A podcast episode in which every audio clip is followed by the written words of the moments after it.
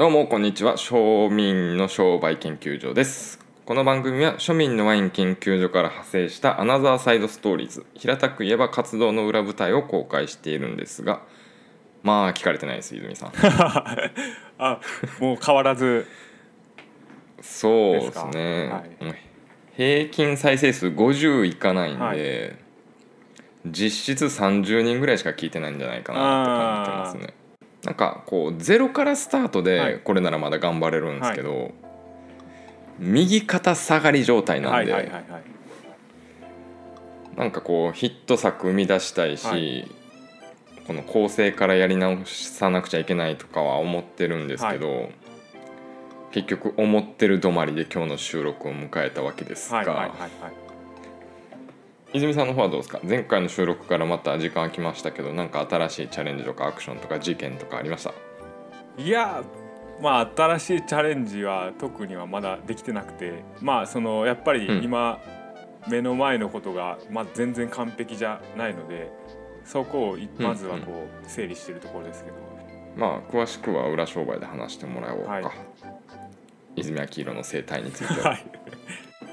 まあ、こう一連の流れを復習すると、泉さんも多分忘れてると思うんで、こう5月ぐらいまでは Kindle 出版でブイブイ言わしてて、で6月にはそんな結果が出た Kindle 出版に対して俺を見つけられないメディアが悪いとかはい。わめいて、はい。有名オンラインサロンの塾長に説教を食らって、はい。で7月末ぐらいに文化放送のコラボをして、浮かれてたけど想定してたより反響少なくて燃え尽きて、はい工学オンラインサロンに加入して刺激もらえて、商業出版の企画書書きまくって、編集者から連絡来たの浮かれたのにもかかわらず、自費出版即される結果で現実を見たっていう流れなんですけど、はいはいはいはい。まああの僕ははいわかります。その流れは。うん、だから今からどうするかっていう話ですよね。えそのえあの自費出版はその一個の,、うん。ねあの会社であってまだ何個かうん。候補はあるんですもんね。あるしまだこう企画書出していけばいいんですけど、まあ、そもそもその出版社さんとのセッションですよね、はい、ああセッションっていうか打ち合わせなんですけど、まあそこを聞きたいなとは思ってましたけど、はい。うん、そこの出版社さんのスタイル自体が、まあ、そういうスタイルなんですよ、はい。だから僕はかたくなに自費出版やって言ってても、向こうはかたくなに商業出版だって言い張るんですよ。ああなるほど。向こうからしたらもうそれは商業出版なわけですね。商業出版、はい。ただその投資をしてもらうと著者の方にと,、とだだから食い違いですよね、はい。その向こうからしたらうちはあくまで出版社だから、は出版したものに対して利益を得るから商業出版だと、はい。で著者の方にはそれを売るために投資をしていただきたいと、はい。でも僕からしたら自費で出すんじゃないですかそれみたいな感じ。で全然喧嘩はしないんですよ、はいはいはいまあそういうなんかズレがあって、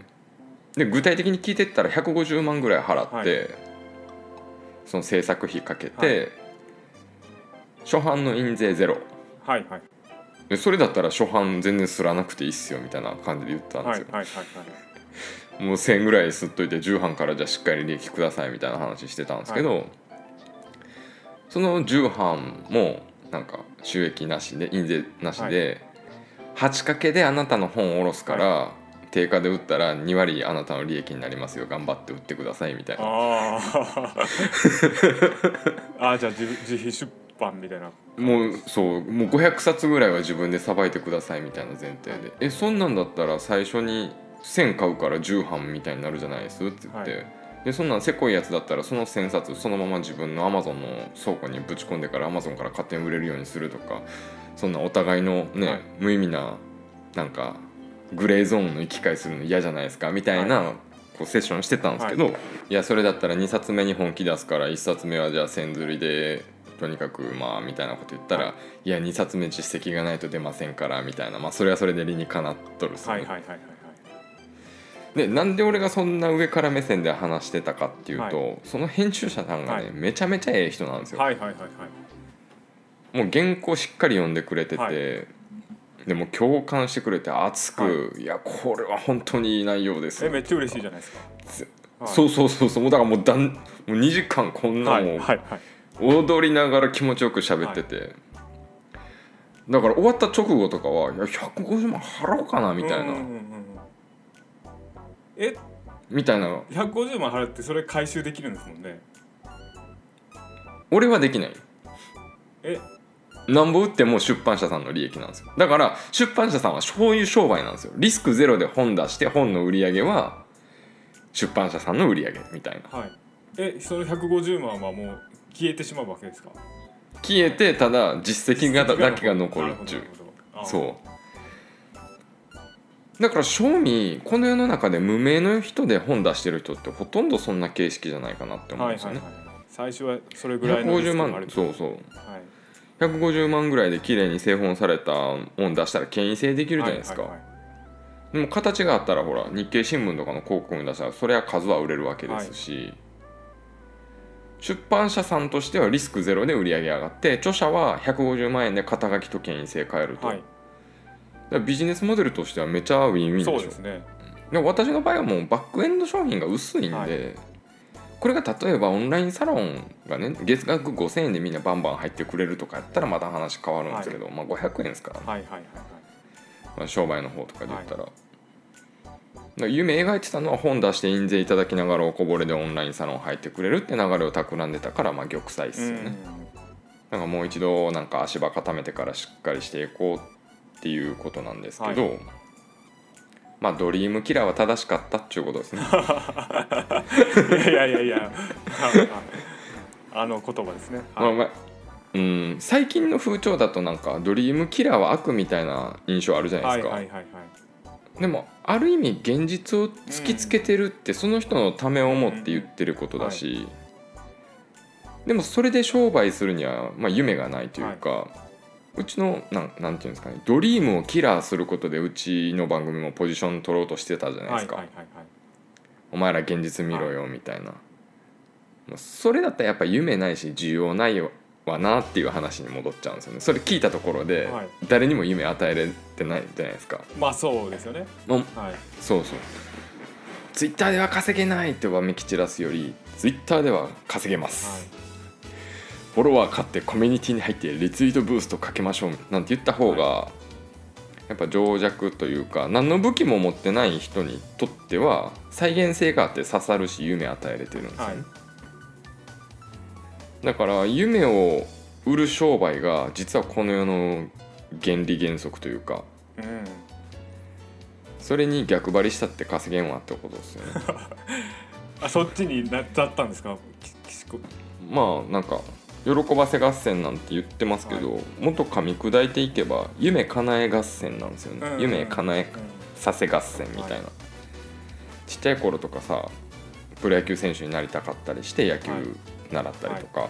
歌手になりたいバンドやりたいから、まあ、楽器習ったりとか、大手商社に入りたいから有名大学入りたいわけでしょ、はい。でベンチャー企業で成功したりフランチャイズ展開で全国制覇したかったりするから企業塾とかコンサルとかね頼っていくわけじゃないですか、でもこう年取ってきて結果的にね自分の実力なくて夢砕かれたとしても、チャレンジした自分を褒めたいですっていう結末になるでしょ。はいはいはい。はい。なる。夢叶えさせてくれんかった最悪やみたいな多責にする人はいないわけじゃないですか、で今の私の現状で当てはめたらさ、ね大手出版社さんから連,、ね、なんか連載もらえたりとか、大手ラジオ局からレギュラー番組もらえたりとかさ、はい。講演家として全国飛び回ったりとか、は海外旅行毎月行ったりとかいろいろ夢あるんですけど、まあ、年々叶わ叶える可能性はもうどんどん低くなっていくわけじゃないですか。はいはいはい。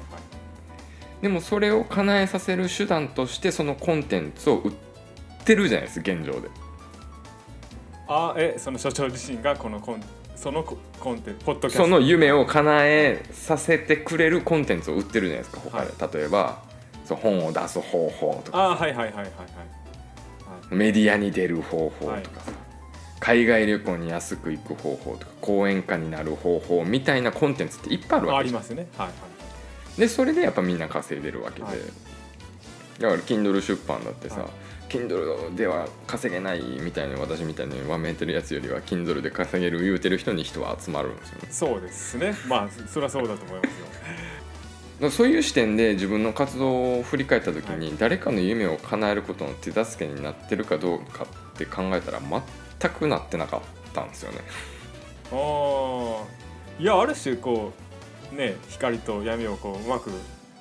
なんか提示していただいてるなと思ってましたけど結果が出たらね 結果が出てたそうやって綺麗事言えるんですけど、はい。まあやっぱ結果ですもんね。やっぱはいそう。まあそれは重要ないわっていう話になるんですけど、なんかこうワインの活動にしてもはい。そうだし、SNS の運用にしてもそうなんですけど、や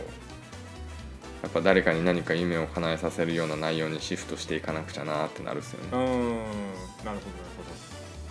そっち側に行くってことまですずいワイン。そう。まずいワインキラリ言われてた、最高のワインに出会いました キラリの方いやだがやっぱ。からそれはもうちょ前から分かってたことじゃなくてもそれってもういやそれを改めてねだからプライドがあったわけじゃないですか。そうそうそうそう。そう。プライドがあってなんかそんなん嫌って言ってたけど、もうやっぱ原理原則には逆らえんなっはいはいはいてことですよねもうそれをほらやっぱ量産型だとか同じことやってるとかやっかみするからやっぱ成功できなかっただけで、自分のちゃんと個性とか視点を保ちつつ夢を与える商売したいなと、はいはいはいはい。でその出版企画書改めて読み顔直してみたんですよね、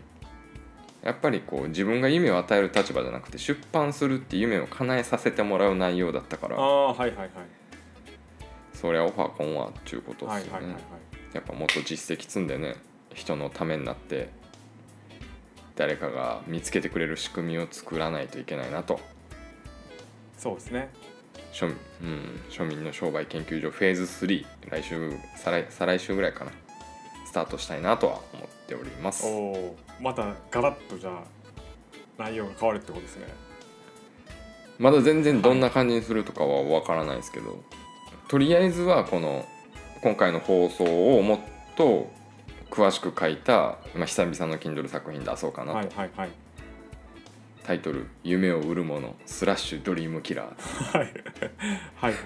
もうこれタイトルだけ見たらやっぱりこうドリームキラーが悪者みたいな印象を受けるんですけど、やっぱドリームキラーはやっぱ、ね、必要だなっていうのもあるし、夢を売ってるやつでも悪どいやつはいるよみたいなところを掘り下げていければなとは思っております、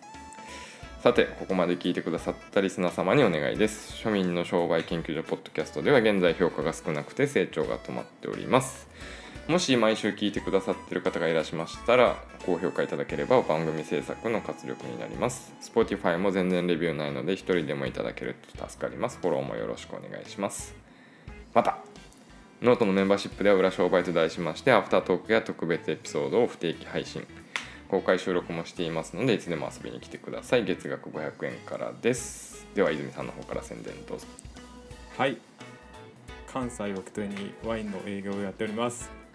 些細なことでも構いませんので何でもお問い合わせくださいませ。では本日もありがとうございました。ありがとうございます。庶民の商売研究所は不定期配信です。番組へのご質問や取り扱ってもらいたいテーマなどは Twitter または概要欄のリンクからご確認くださいませ。